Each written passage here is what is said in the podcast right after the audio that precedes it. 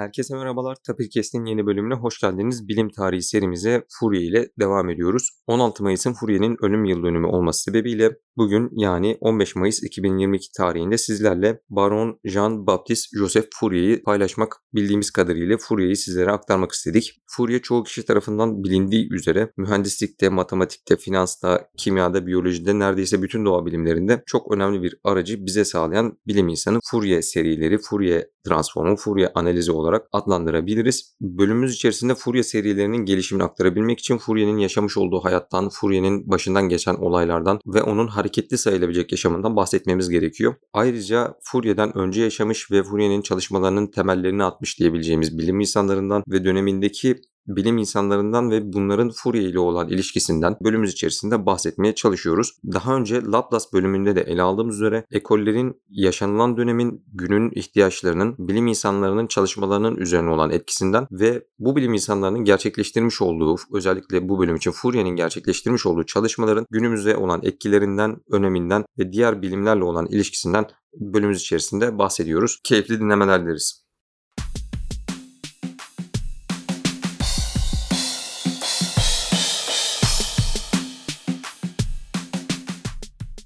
Sen hocam hoş geldiniz. Hoş bulduk Halil.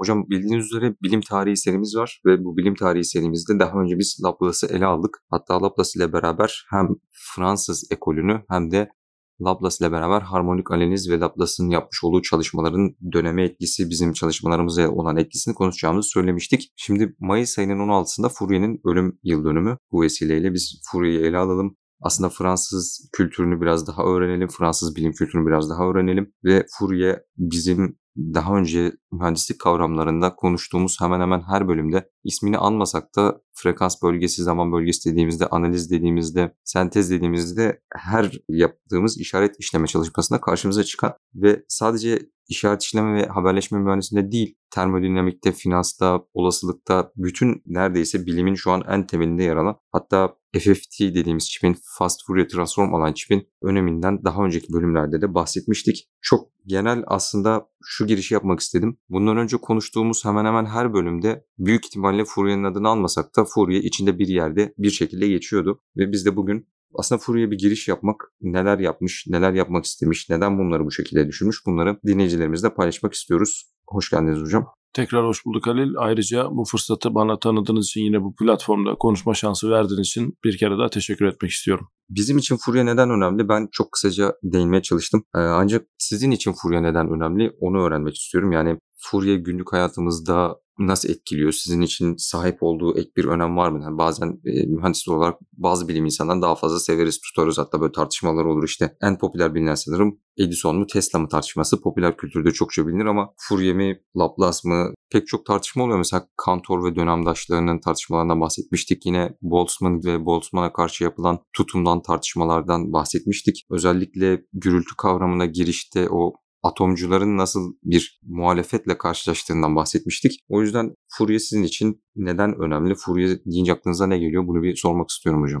Fourier deyince aklıma birçok şey geliyor ama belki yine popüler kültür dediğin için şöyle başlamak yerinde olabilir Halil. E, Eyfel Kulesi'nin ilgili katında adı yazan şahısların arasında Fourier'in adı. Yani dolayısıyla çok önemli birisi bizim için. Tam adı Jean-Baptiste Joseph Fourier. Bir terzinin oğlu çeşitli biçimlerde hayatının çeşitli dönemlerinde politikayla özellikle Napolyon döneminde olanlarla çok ilintili. Ancak ilginç bir şekilde bu çalışmalarının özellikle kendisine verilen görevlerin öyle diyelim Napolyon'un yanında çalışırken verdiği görevlerin içerisinde asla matematikten, fizikten belki bakıldığında matematikçi olarak değil de fizikçi olarak değerlendirilebilir Fourier yani dönemin bakış açısıyla. Önemli çalışmalar yapmış, buna zaman ayırmış, buna kafa yormuş birisi. Peki benim için niye önemli Fourier? Yani Paris'te işte Eiffel Kulesi'nde adı yazdığı için mi? Hayır. E, yaptığımız işin ilginç bir biçimde neredeyse senin de söylediğin gibi her yerinde doğrudan, doğrudan değilse de dolaylı bir şekilde adını zikretmek durumunda olduğumuz sevsek de sevmesek de tanısak da tanımasak da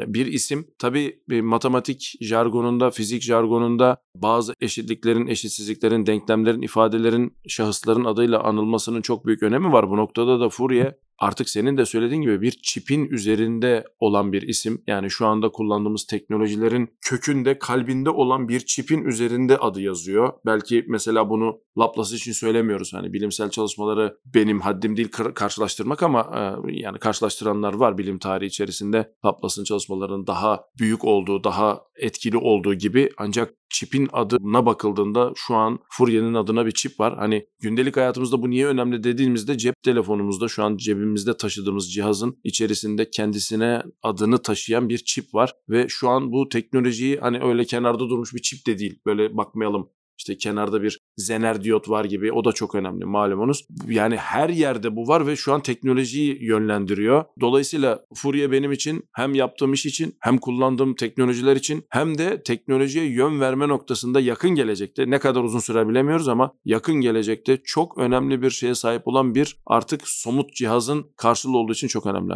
Hocam şimdi Furya'nın ismini söylerken bir de ön aslında ünvanı var. Ondan da bahsedebiliriz. Baron ünvanını alıyor kendisi. Bu Baron ünvanını bahsettiğimiz bahsettiğiniz gibi Napolyon'la yakın bir ilişki içerisinde Napolyon'un aslında bilimsel danışmanı diyebiliriz. Kendilerini her ne kadar sonradan anladığımız kadarıyla bozulmuş olsa da ilk başlarda bayağı iyiler.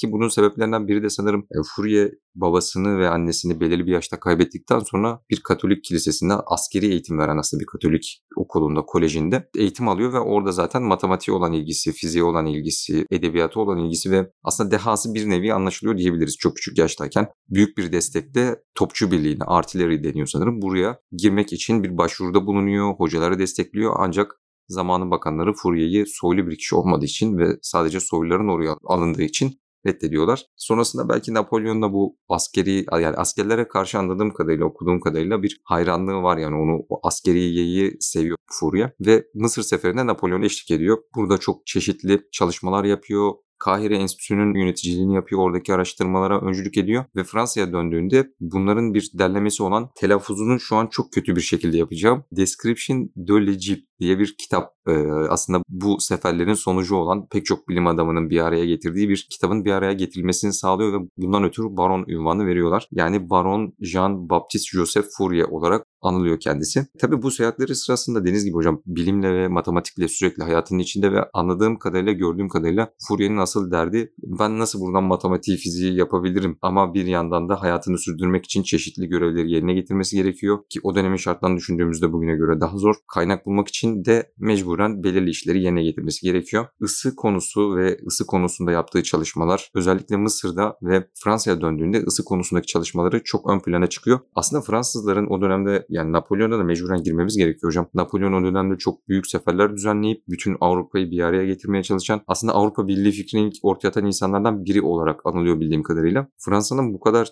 güçlü olması ve karşısına kimsenin çıkamamasının sebebi o dönemde Fransa'nın sahip olduğu askeri okullarda verilen mühendislik eğitimi ve Fransa'nın sahip olduğu teknik olarak biliniyor. Çünkü gittiğiniz yerde karşınızda adamlar size hala okla, taşla, sopayla saldırırken Fransa topçu birliklerini ve bu topçuların en verimli şekilde nasıl çalışabileceği üstüne çokça kafa patlatan Furya gibi bilim insanlarıyla dolu. Yani evet, bilimi savaş için kullanıyoruz diyebiliriz. Belki burada bir eleştiri olabilir.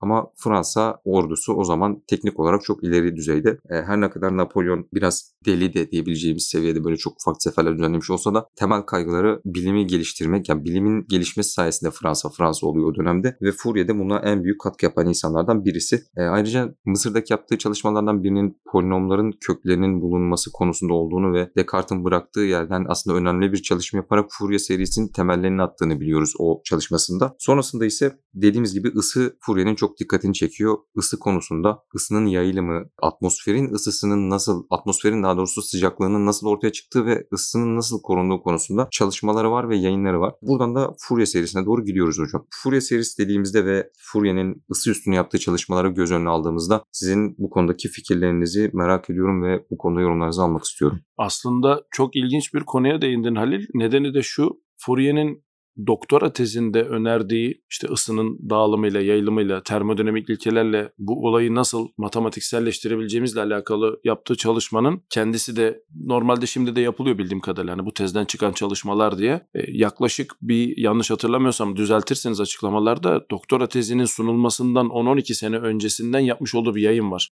İşte az önce sözünü ettiğin serinin ana fikrini ortaya koyan aslında cebirsel denklemlerle bu fikri bir araya getirdiğini iddia eden çalışması. Şimdi bu niye ilginç? Dinleyenlerimiz için şunu söylemekte yarar var. Aslında bu fikrin babasının Carl Friedrich Gauss olduğunu biliyoruz. Gauss'un yayınlanmamış çalışmalarının vefatından sonra elden geçirilip ortaya konmasıyla. Çok ilginç bir durum. Bu ikisi arasında zaten işte trigonometrik seriler kullanarak bir takım şeyleri ifade etme fikrinin aslında bir takım şeyleri demeyelim daha somut bir olguyu modelleme fikrinin Gauss tarafından ortaya atıldığını ancak bunun yayınlanmadığını öğreniyoruz. Çok sonradan yapılan çalışmalardan. Ancak bu tabi Fourier'in yaptığı çalışmayı asla küçültmüyor, kötüleştirmiyor. Çünkü Fourier bu çalışmadan bir haber. Ee, ancak ilginç bir şekilde konunun en baştaki mevzuya geri dönüldüğünde özellikle Taki'nin Fast Fourier Transform algoritmasını ortaya koyduktan sonra da bu fikre yani işte o trigonometrik seriler kullanarak ve bunu sınırlı sayıda zaten esas matematiğin döndüğü yer orası. Yani sonsuz seriler kullanarak bunu yapmak nispeten biraz daha matematiği çok karmaşık değil belki ama sonlu seriler kullanarak bunu ne kadar yakınsattığımız ya da burada ne kadar iyi iş çıkarttığımız fast Fourier transform algoritmasıyla ortaya çıkınca acaba bunu tarihte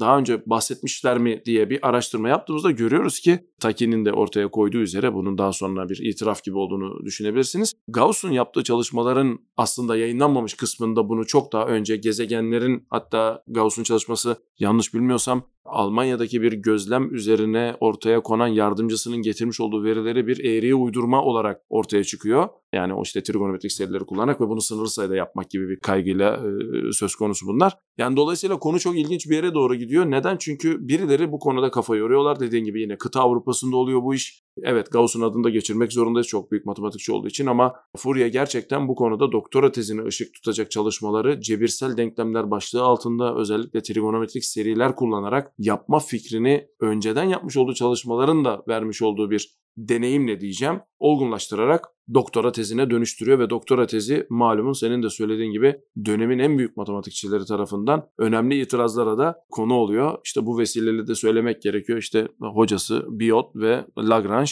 e, ancak tezin savunmasında bulunduğu iddia edilen kişiler arasında Laplace da var. Laplace'ın da bu konuda çok önemli eleştirileri var. Poisson'un yine dönemdaşı Fourier'in matematiğinin aslında çok da iyi olmadığını e, bir takım yazışmalarından gördüğümüz kadarıyla Rigor açısından yani böyle deniz gibi fizikçi olarak tanımlıyoruz dediğimizde fizikçiler ve matematikçilerin o tartışmasını hep görüyoruz yani. Fizikçilerin yaptığı kabulleri bazen matematikçiler duyunca işte şu an aslında sosyal medyada sıkça karşımıza çıkıyor. Hani matematikçi kafa yiyor işte bir fizik dersine giren matematikçinin videosunu falan çekiyorlar bunu nasıl yapıyorsunuz falan. Yani sanırım bu konuda haklı olabilirler. Dirihlet çünkü sonrasında aslında Fourier serisinin nasıl converge ettiğini, nasıl çalış, hangi şartlar altında çalışacağını gösteriyor. Ama Fourier bunları aslında kaygı etse de matematiğini ortaya sezgisel olarak koyan aslında yani düşündüğümüz zaman Einstein'la Newton'la karşılaştırabileceğimiz e, çok temel bir aracı yani nasıl diyelim hissedip ve matematiğini ilk ortaya koyan ama bunun belirli bir olgunluğa gelmesi için diğer bilim insanlarına çalışmasını beklediğimiz bir kişi olarak görüyorum. Yani Poisson eleştirilerine haklıdır diyebiliriz hocam belki de.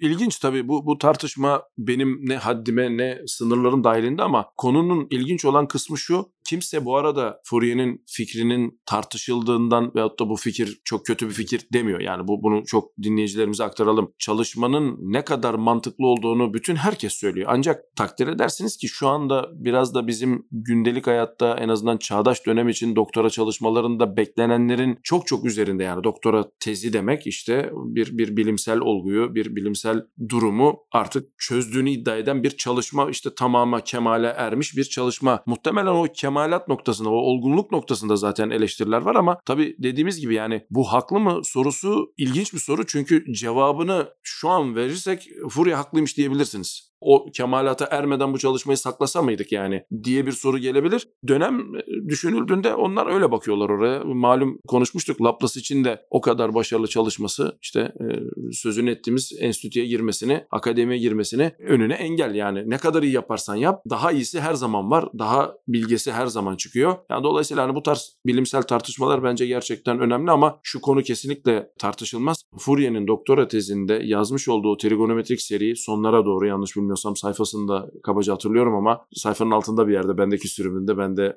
Fransızcam olmadığı için İngilizce sürümünü almıştım. Altlarda bir yerde kalıyor. Gerçekten insanlık tarihini değiştiren eşitliklerden bir tanesi. Bu arada şunu da söylemek lazım. Fourier bu fikri ortaya attığında tekrar diyorum ya Gauss'un adını geçirmişken Euler'in de adını geçirmek gerekiyor. Yani bu, bu, bu ilginç bir durum. Hepsini böyle bir araya getirip somut bir şekilde ortaya koyduğu için Fourier çok büyük birisi. Ancak tabii ki dediğin gibi yani matematiksel olarak hali hazırda bir sürü çalışma bile işte Perelman'ın çalışması da dahil olmak üzere eleştiriye açık. Bu da zaten bilimin galiba en güzel tarafı. Hocam aslında dediğiniz gibi o dönemde Fourier'in bunu tartıştığı kişileri göz önüne al, getirdiğimizde işte Lagrange, Laplace, Biot, Poisson, Cauchy de sanırım bunların içerisinde. Yani tartışanlar bu insanlar olunca dediğiniz gibi bizim pek bir şey söyleme hakkımız olmuyor. Sadece şu konuya dikkat çekmek istiyorum. Dediğiniz gibi hemen öncesinde Euler, Newton, Galilei, Kepler, Kopernik'in çalışmaları var. Avrupa'da hani Rönesans'ın başladığı bir döneme denk geliyoruz. Bilimin daha ön plana çıktığı bir döneme geliyoruz. Descartes'la aydınlanmanın başladığı, Descartes'in işte aklı daha ön plana çıkarttığı bir ortamda artık Fransa'da tamamen aslında çok uç noktaların bir arada yaşadığı hatta sanırım bütün hayatı boyunca 4-5 defa böyle bir devrim görüyor. İlk dinler bir insanken sonra devrim fikirleriyle ta- tanışıyor Fransız devrim fikirleriyle devrimci oluyor. Sonra Robespierre'in yaptıklarını görünce o idamları görünce kendini çekinen ve sözünü sakınan bir insan değilmiş. Okuduğum kadarıyla sesi yüksek çıkan bir insanmış. Derslerinde bunun yanlış olduğundan bahsedince devrimciler Fourier'i hapse atıyor. Sonra tekrardan Robespierre indirilince Fourier ona muhalefet edip hapse girdiği için o hapisten hapisten çıkıyor. Sonra tekrardan vatansever o Jacobenler tarafından hapse atılıyor. E, Napolyon geri gelince çıkıyor falan. E, hayatı da oldukça nasıl diyelim renkli yani. Böyle hareketli. Hareketli yani renkli değil hareketli yani o o kadar sıkıntının içerisinde bu çalışmalarını sürdürüp evet. bunu hizmet etmeye yani bilim bilim kafasındaki problemleri çözmeye çalışıyor. Bir yandan Fransız Akademi üyeliği var, bilimsel çalışmaları var ama o dönem dediğiniz gibi bu isimleri saydığımızda aydınlanmanın artık sonlarına doğru gelindiği ve bilimin e, patladığı bir dönem. Sadece... Sanayi devrimine de yavaş yavaş girildiği bir dönem. Yani çünkü burada sözünü valla kesiyorum Halil. Şunu kesinlikle göz önünde bulundurmak lazım. Konuşmanın başında güzel bir noktaya değindin. Napolyon'un özellikle işte amacı ne olursa olsun bilimi kullanarak ordu, askeri neyse bu tarz gelişmeleri ortaya koyduğunda bir taraftan da dönemdaşı olan hatta termodinamiğe önemli katkıları bulunan hatta fiziksel olarak da aslında ısıyı nasıl açıkladığı ile ilgili problemler olan ama şu an kullandığımız işte Carnot Sadi Carnot yani Fourier'in sorun yaşadığı babası değil. Sadi Carnot oğlu bir taraftan sanayi devriminin temellerini taşları döşemeye başlıyorlar. İşte az önce de söyledin yani bir süre sonra Boltzmann gibi adamlar çıkıyor. Yani artık o aydınlanmanın sonuna gelemiş en azından şu an baktığımız yerden öyle gözüküyor.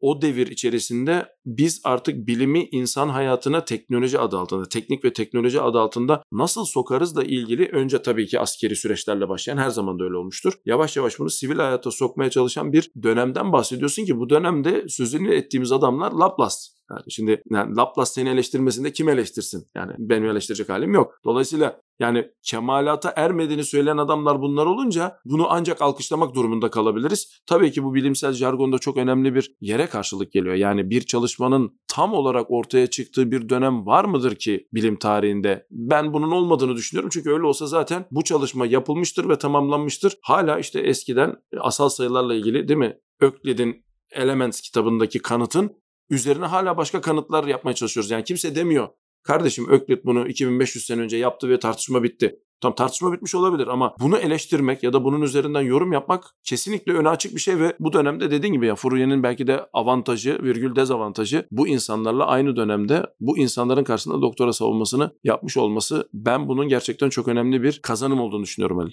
Hocam bunları göz önünde bulundurarak bu birikim tabii ki sonraki dönemlerde de çeşitli etkilerde bulunuyor. Hatta daha önce küme kuramında sıkça konuştuğumuz Kantor aslında Fourier serilerinin yakınsaklığı üstüne çalışırken küme kuramına gidiyor ve matematiksel olarak o işte söylenen eksik olan rigor'ı, olgunluğu tamamlamak için Kantor o sıkıntılarını çekiyor. Ayrıca Dirichlet ve Navier zaten Fourier'in öğrencisi ve Fourier Lagrange'ın bırakmış olduğu analiz kürsünü Ekol Politeknik'te devam ettiren yani matematik analiz konusunda, reel analiz konusunda önemli çalışmaları bulunan bir insan. Şimdi bütün bunları bir araya getirdiğimizde Fourier'in sadece aslında çipin üstünde ismi yazan kişi yani çok büyük zaten o büyük büyüklüğünü gösteriyor. Ama diğer bütün abstrak matematik yani soyut matematik ve rigor matematik dediğimiz tarafta hem termodinamikte hem e, sonrasında yapılan bütün çalışmalarda işaret işlemede ekonomide etkisi olduğunu görüyoruz. Bu etkileri sizin gözünüzden de bir dinlemek isterim hocam. Şimdi dediğim gibi FFT'nin üzerindeki o ortadaki F harfi Fourier'in adına konmuş bir harf. Şimdi bu,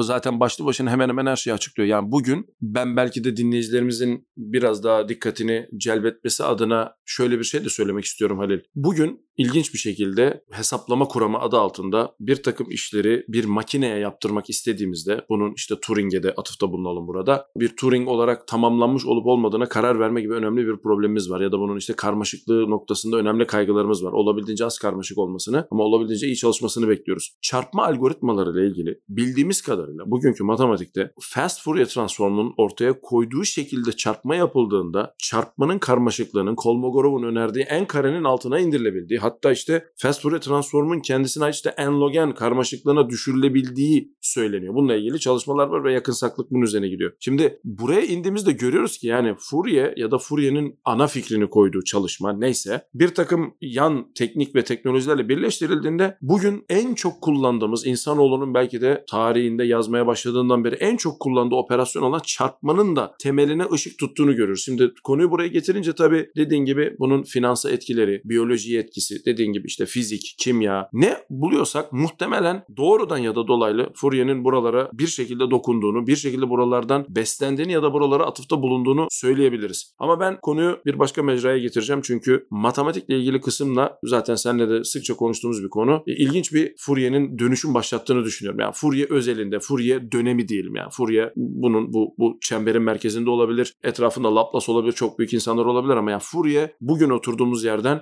şunu yapmış bir insan bence. Hiç kimsesi olmayan birisinin sadece düzgün okullarda, düzgün kişilerle, düzgün bir biçimde sonuna kadar eleştiriler olmak kaydıyla ilerlediğinde insanlık tarihine ne kadar kısa sürede ne kadar uzun soluklu katkılar yapabildiğinin göstergesi. Ben yanlış bilmiyorsam Fourier 62 yaşında vefat ediyor ki o dönemin şartlarına göre ortanın üstü bir yaş ama yani yapabildiklerini düşündüğünüzde, birikimlerini düşündüğünüzde 62 şu anki baktığımız yerden oldukça kısa bir yaşam. Şimdi bunların hepsini bir araya koyduğumuzda bir taraftan şunu da görüyoruz. Senin de yine konuşmanın başında söz ettiğin gibi ekollerin önemi. Yani Fourier acaba içinde bulunduğu kültür Fransa kültürü olmasaydı ve o dönemde olmasaydı acaba bu kadar ilerler miydi? Yani Newton mesela benzer şekilde etrafında bulunan insanlar her ne kadar Newton çok yetenekli de olsa bir şekilde tanıştığı insanlar Halley yani seversin sevmezsin ama Hooke yani o insanların o kültür içerisinde nasıl ilerlediğinin de bence en önemli göstergelerinden hatta belki ilk onda saysaydık ya kesinlikle ilk onda ben listelerdim Fourier'in içinde bulunduğu kültürün Fourier etkisini hani bize olan etkisini saymaya çalıştım ama bir de Fourier'in kendisinin içine doğduğu kültürün ve etrafında bulunan insanlarla olan etkileşiminin nasıl insanlığa katkıda bulunduğunu ya Fourier bu noktada kesinlikle bence ilk ondaydı. Ve son olarak şunu da söylemek istiyorum. Sözünü ettiğimiz matematiksel konular işte sen de yine söyledin küme kuramının babası olarak bilinen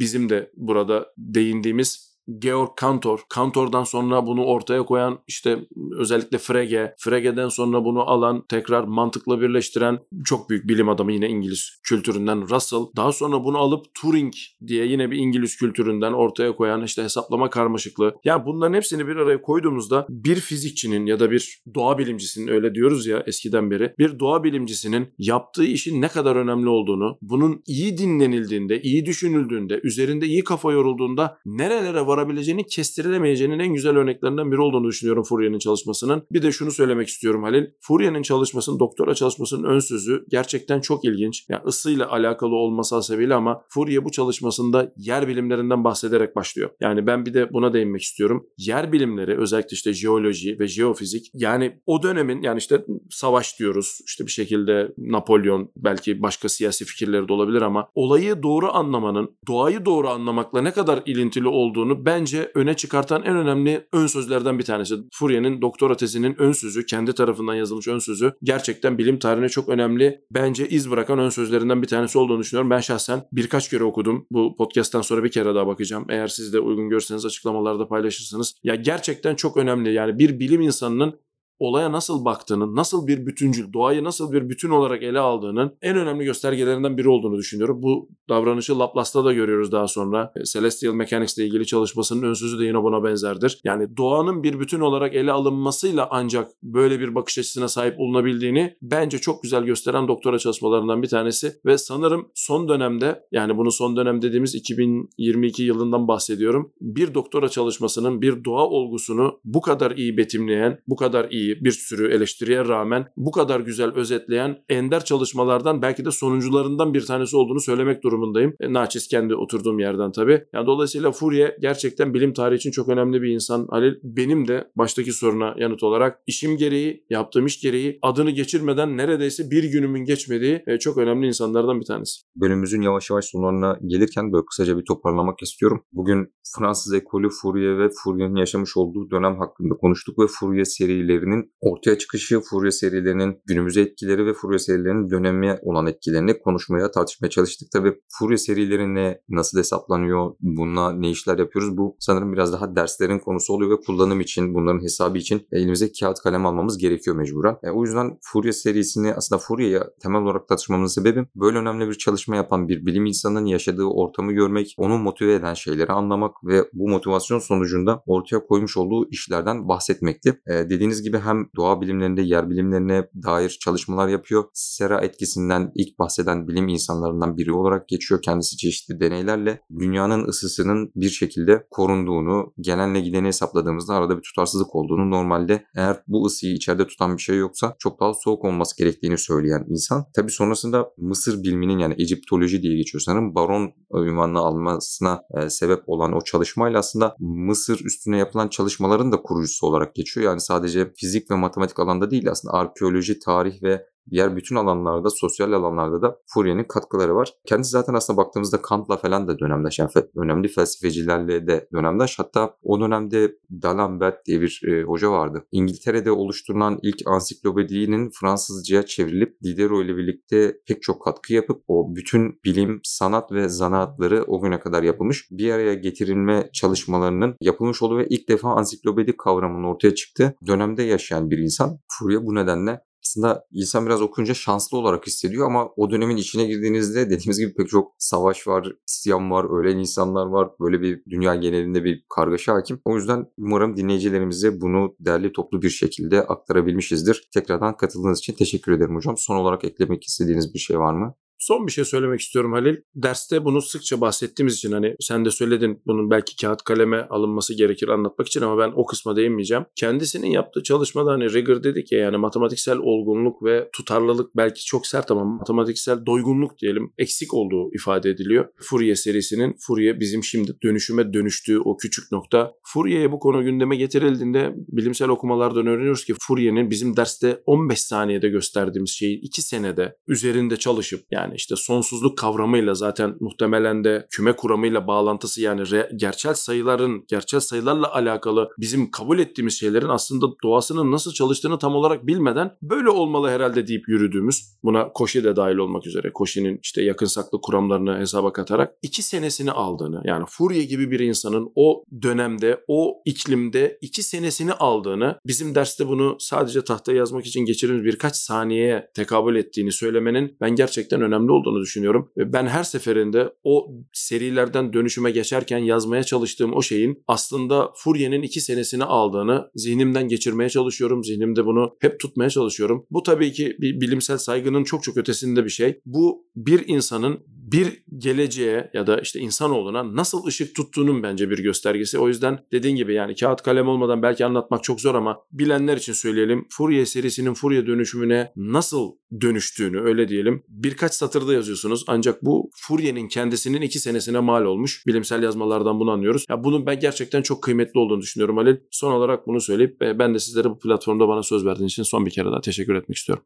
Teşekkürler hocam. Bunu ek olarak yani Fourier'in şöyle çalışkan da bir insan olduğunu bahsedip kapatalım istiyorum. Benedik Koleji'nde okurken kalan mumları toplayıp bir araya getirip tekrardan mum yapıp geceleyin odasında matematik çalışmaya devam ediyor. Ne kadar doğru bilmiyorum ama odasından gelen ışıktan ötürü işte acaba yangın mı var diye gözetmenlerinin odaya heyecanla girdiğini ve Fourier'in çalıştığını görüyorlar. Dediğiniz gibi diğer çalışmalarını yürütürken de sürekli Napolyon'un Fourier'in üstüne aslında bir nevi yüklemiş olduğu ve Fourier'in Napolyon'u kıramadığı için yürütmüş olduğu bayağı bildiğimiz valilik gibi görevler var. Yani bir yandan da mühendislik yapıyor, işte yol yapıyor, yani köprü yapıyor. Bu işlerinin yanında bunları geliştirip ve ortaya böyle sonuçlar çıkartıyor. Bu da dediğiniz gibi insanın isteme konusunda, merak konusunda merakın ve istemenin aslında ne kadar önemli olduğunu bize gösteriyor diye düşünüyorum. Bölümümüzü kapatırken Kayseri Erciyes Üniversitesi'nden Profesör Doktor Hüseyin Bor hocamızı da anmak istiyoruz. Kendisi şu anda dünyada Furya serisi ve Furya analizi ile ilgili de doğrudan alakalı olan mutlak toplanabilirlik alanında e, önemli çalışmalara imza atıyor ve kendisi akademik olarak Furya'nın torunu olarak geçiyor okuduğumuz kadarıyla, gördüğümüz kadarıyla. Hüseyin Bor hocamıza da çalışmalarından ötürü buradan kendisine teşekkür etmek istiyoruz. E, ben de Kayseri'de doğmuş ve büyümüş bir insan olarak Kayseri Erciyes Üniversitesi'nde bu kadar iyi bir hocamızın var olmasından ötürü mutluyum. Hüseyin Bor hocamız da uygun görürse kendisini makamında ziyaret edip kendisiyle bir e, söyleşi gerçekleştirmek ve Furya üstüne, Furya serisi üstüne ve kendi yapmış olduğu çalışmalar üstüne konuşmak istiyoruz. Bunun için tabii ki öncelikle fiziksel olarak Kayseri'ye gitmem gerekiyor. Mümkün olan en yakın tarihte bu görüşmeyi Hüseyin hocamıza da danışarak gerçekleştirmek istiyoruz. Herkese iyi haftalar diliyoruz.